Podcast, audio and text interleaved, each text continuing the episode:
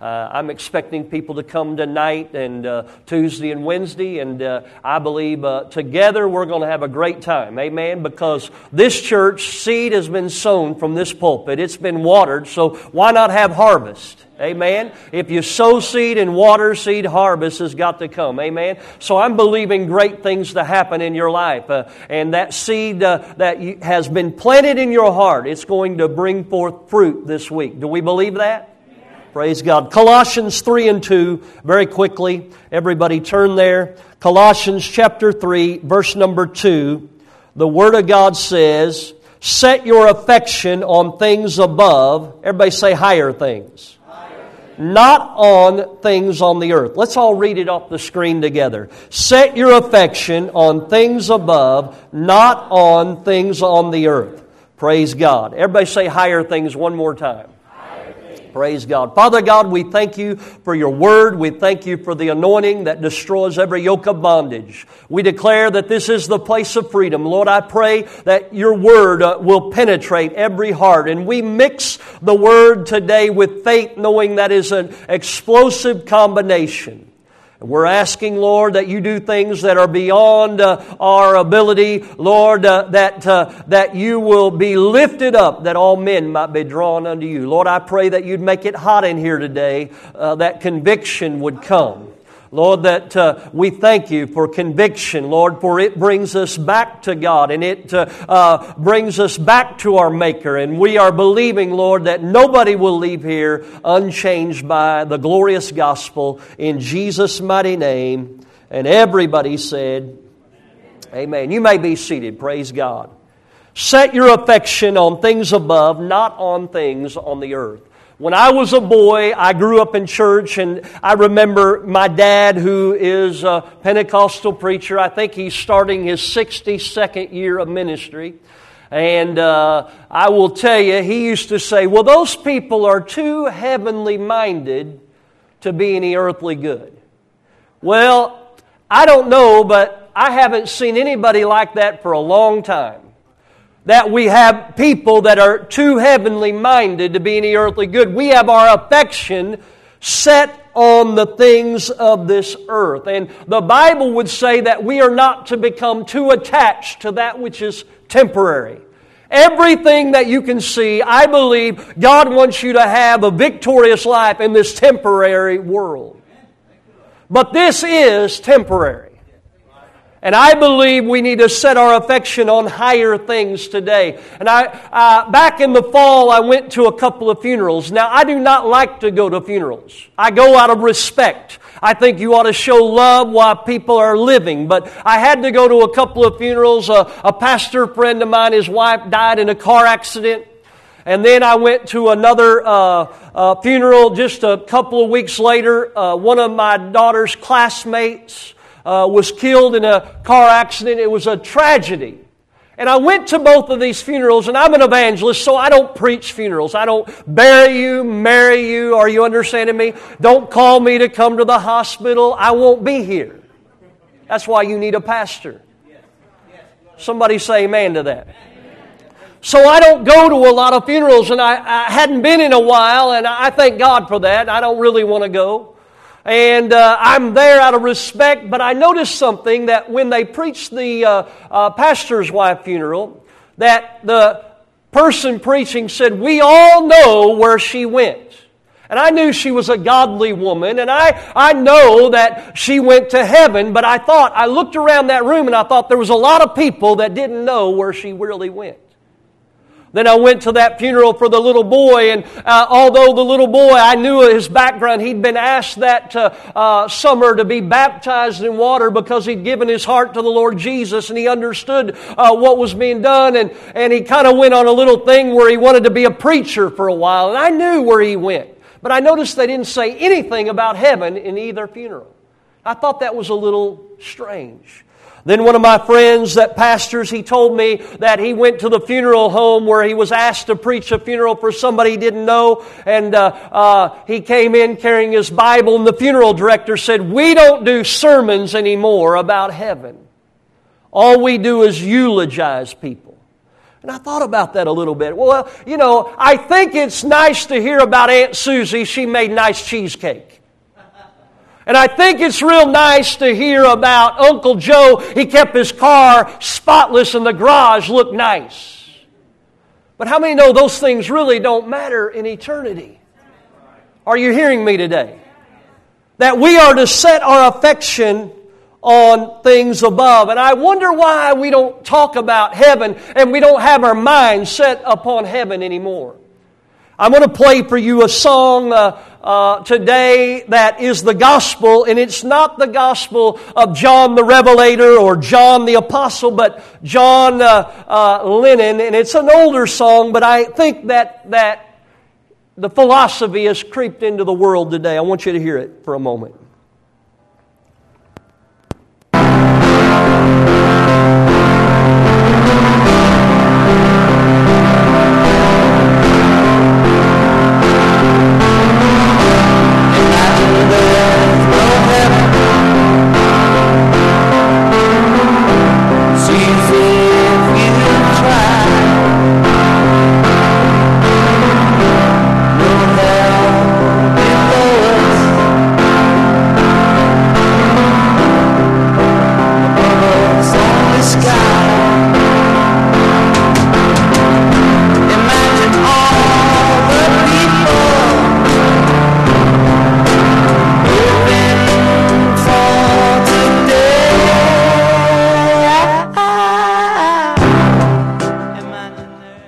We've all heard that song, unless you live in a cave somewhere.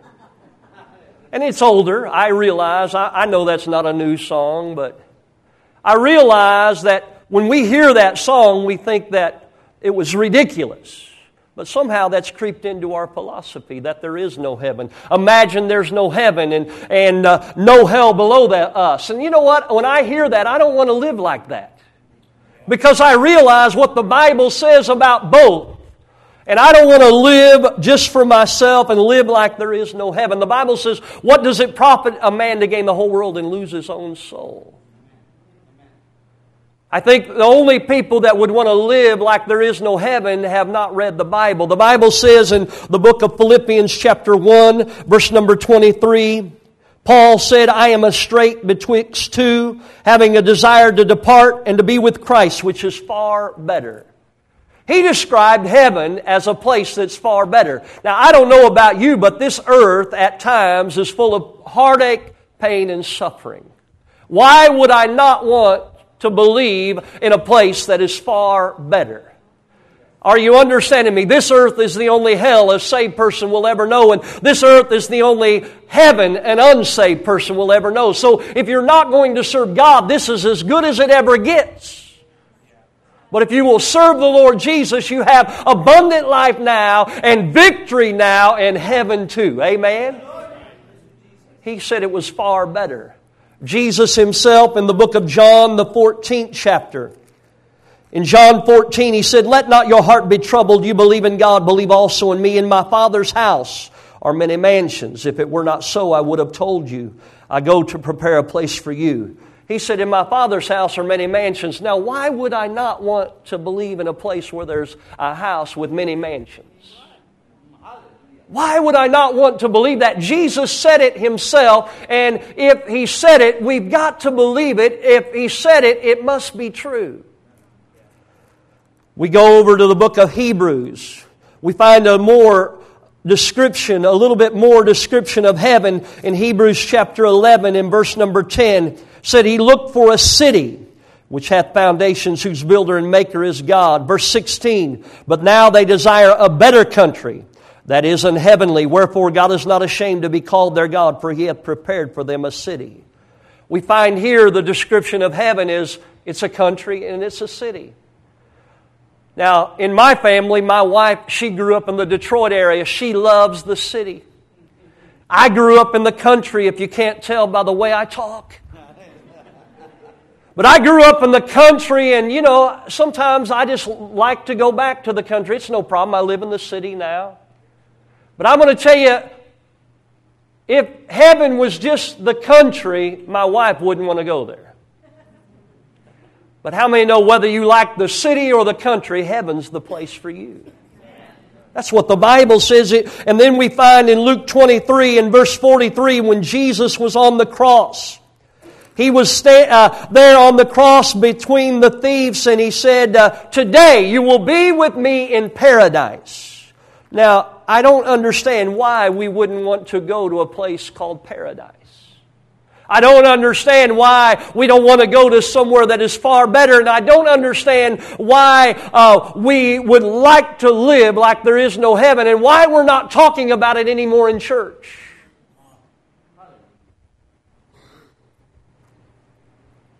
It motivates me to live for God now because I know there's something better. I want to go to 1 Corinthians chapter 2 and verse number 9. I'm reading scripture pretty quick, but we're going to go somewhere here in just a moment. It says, As it is written, Eye have not seen nor ear heard, neither have entered into the heart of man the things which God hath prepared for them that love him. When we think about heaven, I don't know what your mind goes to, but I think about beautiful flowers. I think about lovely aromas.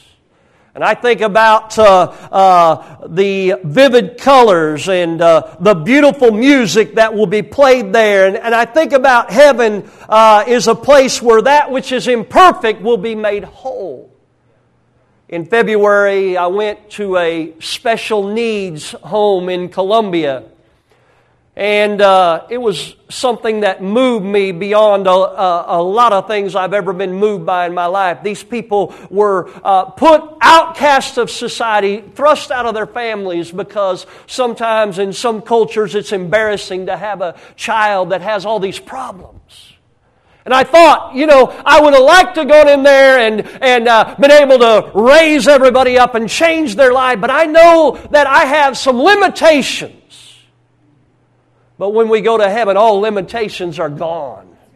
Are you hearing me? And that which is imperfect will be made whole. And yet we think about what heaven will be like. We think about, uh, we used to say there'll be no sorrow there, no more burdens to bear, no parting over there. And we think about our loved ones that's gone on to be with Jesus that had faith in Christ. And we think about how wonderful it'll be whatever it's going to be like, you're going to have to multiply the ecstasy times a million, and it would still be far from an accurate description of what heaven will be like. What God has prepared for those that love Him. Why would we want to do without that? I want you to go to Revelation chapter 21. In verse 16, I want to read a little description of what heaven will be like. It said, And the city lies four square, and the length is as large as the breadth. And he measured the city with the reed, 12,000 furlongs. The length and the breadth and the height of it are equal. And he measured the wall thereof, 144 cubits, according to the measure of man, that is, of the angel. And the building of the wall of it was of jasper, and the city was pure gold, like unto clear glass, and the foundations of the city were garnished with all manner of precious stones. The first foundation was jasper, the second sapphire, the third chalcedony, the fourth an emerald, the fifth sardonyx, the sixth sardius, the seventh chrysolite, the eighth beryl, the ninth the topaz, the tenth the chrysoprasus, the eleventh the jacinth, the twelfth an amethyst, and the twelve gates were twelve pearls. And every gate was of one pearl, and the street of the city was pure gold, as it were transparent glass. Now, heaven's going to have a lot of bling. And if gold doesn't mean gold, and pearly gates don't mean pearly gates, and jasper doesn't mean jasper, then the Bible has nothing accurate or reliable to go on. But I say, let every man be a liar, but let God be true. This word will not return void. Do we believe that? Verse number 22, he said, I saw no temple therein. For the Lord God Almighty and the Lamb are the temple of it, and the city had no need of the sun, neither of the moon to shine in it. For the glory of God did lighten it, and the Lamb is the light thereof. And the nations, everybody say nations of them which are saved shall walk in the light of it, and the kings of the earth do bring their glory and honor into it, and the gates of it shall not be shut at all by day, and there shall be no night there. And they shall bring the glory and honor of the nations into it, and there shall in no wise enter into it anything that defileth, neither whatsoever worketh abomination or maketh a lie, but they which are written in the Lamb's book of life. Now, that leads me to this question today Do all roads lead to heaven? In politically correct America, which I am far from it. So if I push the wrong button today, I haven't been to sensitivity training. The question is do all roads lead to heaven? In America today, people are saying that all religions have their way to God. Now, that sounds wonderful. I want everybody to get to God. I want everybody to go to heaven, but do all roads lead to heaven? You think about that a little bit. Let's play that logic out a little bit. If all religions have their way to God, what about the church of Satan? It's a church. What about the crazy cults that drink their Kool Aid and jump in the spaceship? If everybody has their way to get to God, let's follow that logic out. I realize that this may be a crazy question to ask, but I think we need to hit upon it a little bit more after watching uh, the memorial service three years ago that, of the crazy young man that shot up his friends and colleagues and, and people at Virginia Tech. I watched that and I realized America has got some issues. They had a Muslim man get up and he began to talk at that memorial service and he read out of the Quran.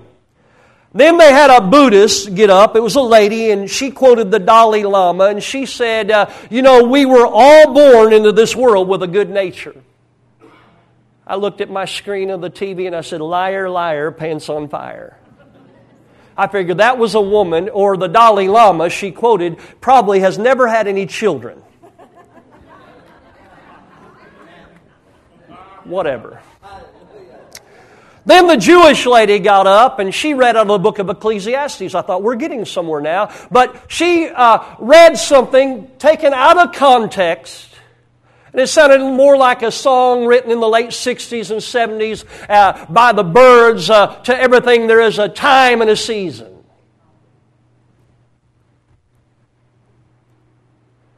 Then a man that got up, he was Lutheran, which we'd be the closest related to him.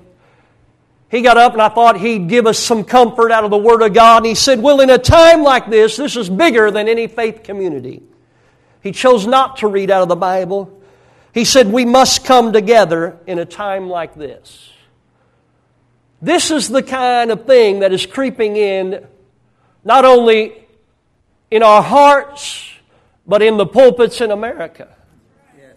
Do all roads lead to heaven? Let me answer this way. Matthew 7 and 13. Enter you in at the strait gate, for wide is the gate and broad is the way that leads to destruction, and many there be which go in thereat, because strait is the gate and narrow is the way which leads unto life, and few there be that find it. Jesus said, I am the way, the truth, and the life. No man cometh unto the Father but by me. No exceptions. No exceptions. Nobody can get to the Father but through Jesus. Now, I read to you out of 1 uh, Timothy 2 and 5. The Word of God says, For there is one God and one mediator uh, between God and man, the man Christ Jesus. When I was, uh, my daughter was just two years old. Sally, she's 14 now, but I'd have her point at me. She's little, I can still see her, and she'd point at me and say, Daddy, you the man. I taught her to do that. And then my wife ruined it. She'd point at me and say, Daddy, you the man, but mama's the boss. So I didn't want to hear that anymore. But as much as I like to be the man today, are you hearing me? There's only one the man. There's a lot of men here today, but there's only one the man. It is the man, Jesus Christ. And you can't get to God through any other way but through Jesus Christ. And yet in America, A recent survey was given that only one out of 120 people think that when they die they will not go to heaven. Only one out of 120. I could go to 7 Eleven or Walmart down the street and in five minutes find more than one person that will not be going to heaven.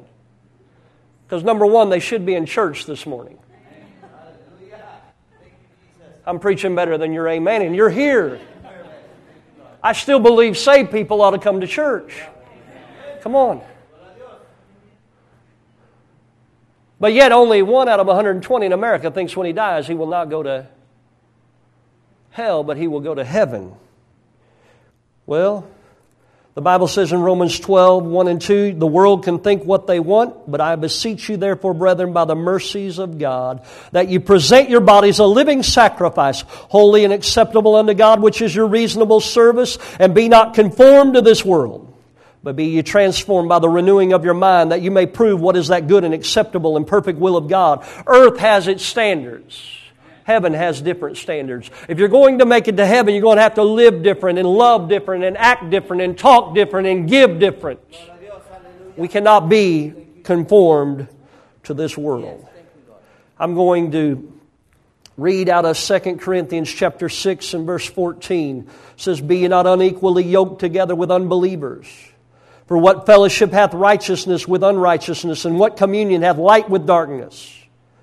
And what concord hath Christ with Belial? And what part hath he that believeth with an infidel? And what agreement hath the temple of God with idols? For you are the temple of the living God. As God hath said, I will dwell in him and walk in them. And I will be their God, and they shall be my people. Wherefore, come out from among them and be ye separate says the Lord, and touch not the unclean thing, and I will receive you, and will be a father unto you, and you shall be my sons and daughters, says the Lord Almighty. When I read a scripture like that, I have some people say, Well, you're kind of old fashioned. I say, No, I'm just Bible. You can call me old fashioned if you want, but I can't get away from speaking the truth today. It's just Bible today. I read in my Bible some things that are tough to receive at times, but we've got to speak them or people will perish. All men might go to heaven, but all men will not go to heaven. That's the truth. All men could go to heaven, but all men will not go to heaven. And I've never been to a funeral ever in my life where they said the person that died went to hell. I think that'd be inappropriate.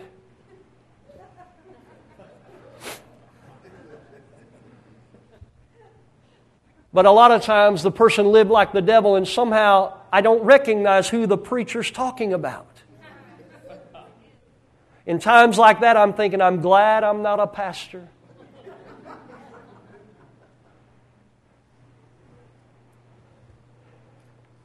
Revelation 21 and 8 gives a list of those who could go to heaven but will not. It says the fearful, unbelieving, the abominable, murderers, whoremongers, sorcerers, idolaters, and all liars shall have their part in the lake which burns with fire and brimstone, which is the second death.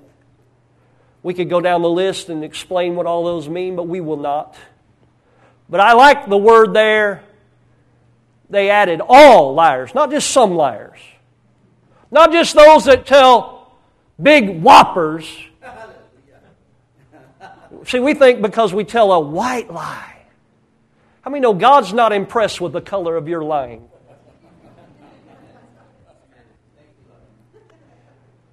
We read that list. We have the word fearful there, and I, I, may touch on that for a moment. We think, well, fearful, what does that mean? You know, there are people that come to this church when Pastor Benson gives an invitation they should come to the altar and give their heart to Christ. They should respond to the invitation, but they will not because they're afraid of what other people think. They're already on the list.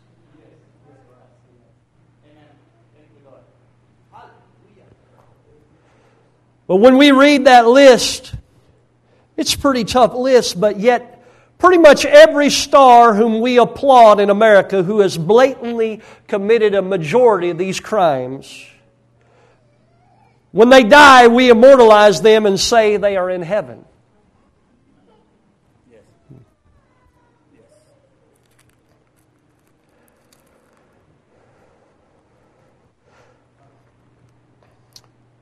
Romans 3 and 23 says, For all have sinned and come short of the glory of God.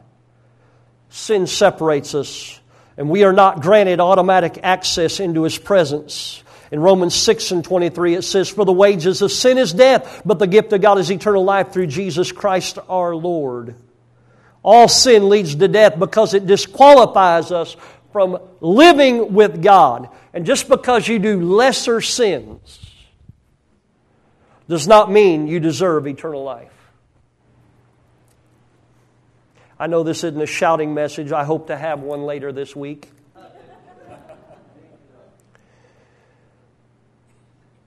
But I ask another question before I close Do sinners go to heaven? You know, the world has no problem. They know sinners go to hell. But in church, we have a, something going on here. Now we think sinners go to heaven.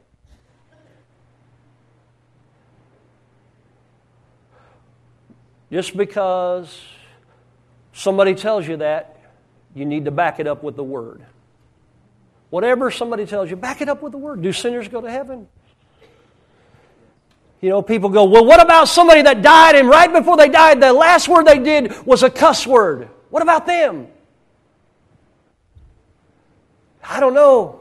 I hope for the mercy of God. I hope uh, everybody goes to heaven, but I want to live more like out of the abundance of your heart, your mouth speaks. And if that's in your heart, I, I, can't guarantee you that you're going to heaven. And I don't understand why we used to come to the altar and we'd repent. And repent means that we used to smoke dope. We come to Jesus. Now we flush it down the toilet and we don't do that anymore. We used to get drunk. We come to the altar. We repent. We don't do that anymore. We used to uh, uh, do things that were crazy, but we came to Christ and old things pass away and all things become new.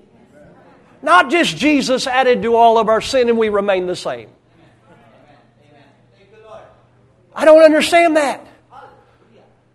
My life has been changed. I was a mess. I was the preacher's son everybody talked about. But when Jesus came into my heart, now, my friends, I get on Facebook and some of my old friends from high school are hooking up with me and they, and the first thing out of their mouth is a four letter word. You're a preacher. They're shocked. But what happens? I went that way, but now I go this way. It was a change in my life. Do sinners go to heaven? The Bible says, wages of sin is death. When John the Baptist saw Jesus coming down the road, he said, Behold, the Lamb of God that takes away the sin of the world. If sin were no big deal, Jesus did not need to come.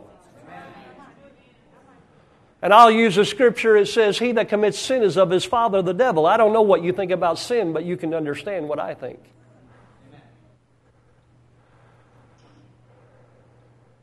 If sinners go to heaven, they would jackhammer the streets of gold. They'd steal the pearly gates. They'd take the jasper from the wall. It would be just like the earth. Are you hearing me? The Bible says it's far better. That sounds like we'd have to lock up stuff in heaven. We'd have to have an alarm system that only uh, uh, St. Peter and Jesus knew the code.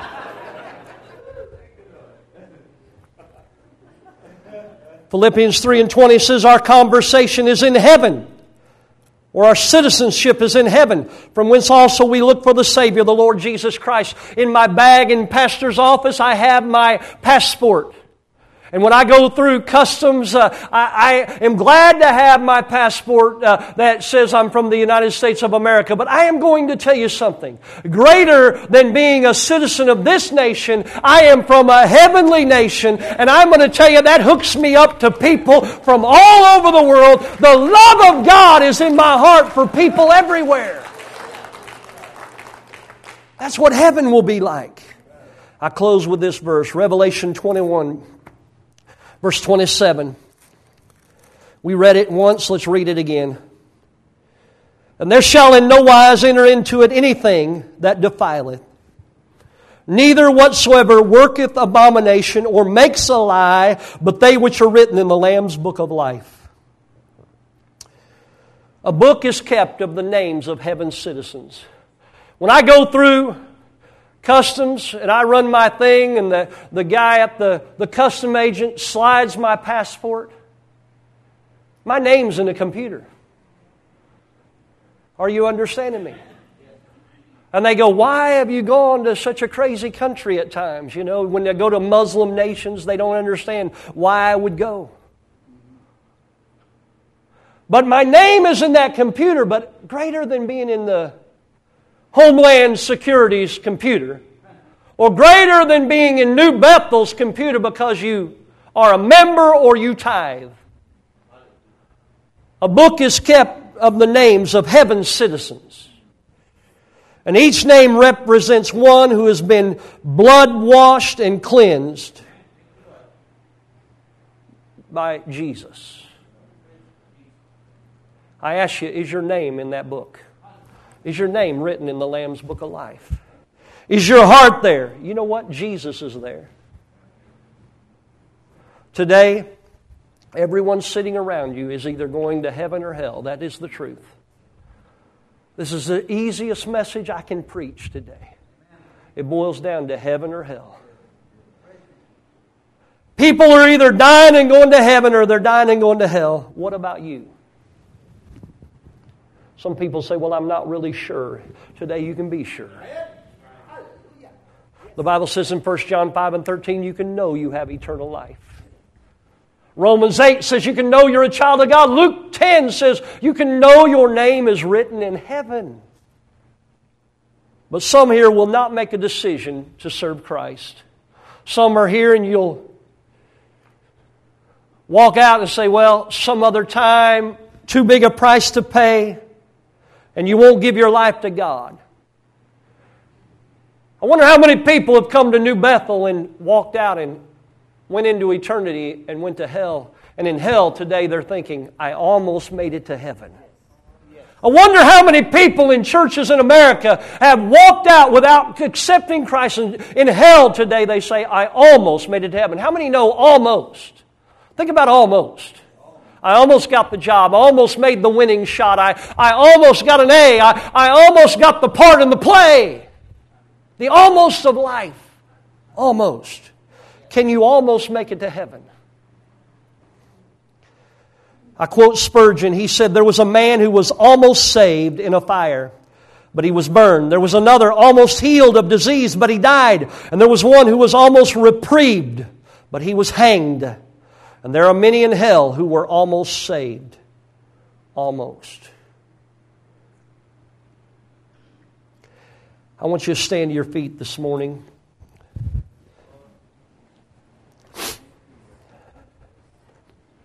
I'd like every head to be bowed, every eye to be closed. And I want you to take inventory of your life. I want you to check yourself. Is your name written in the Lamb's Book of Life?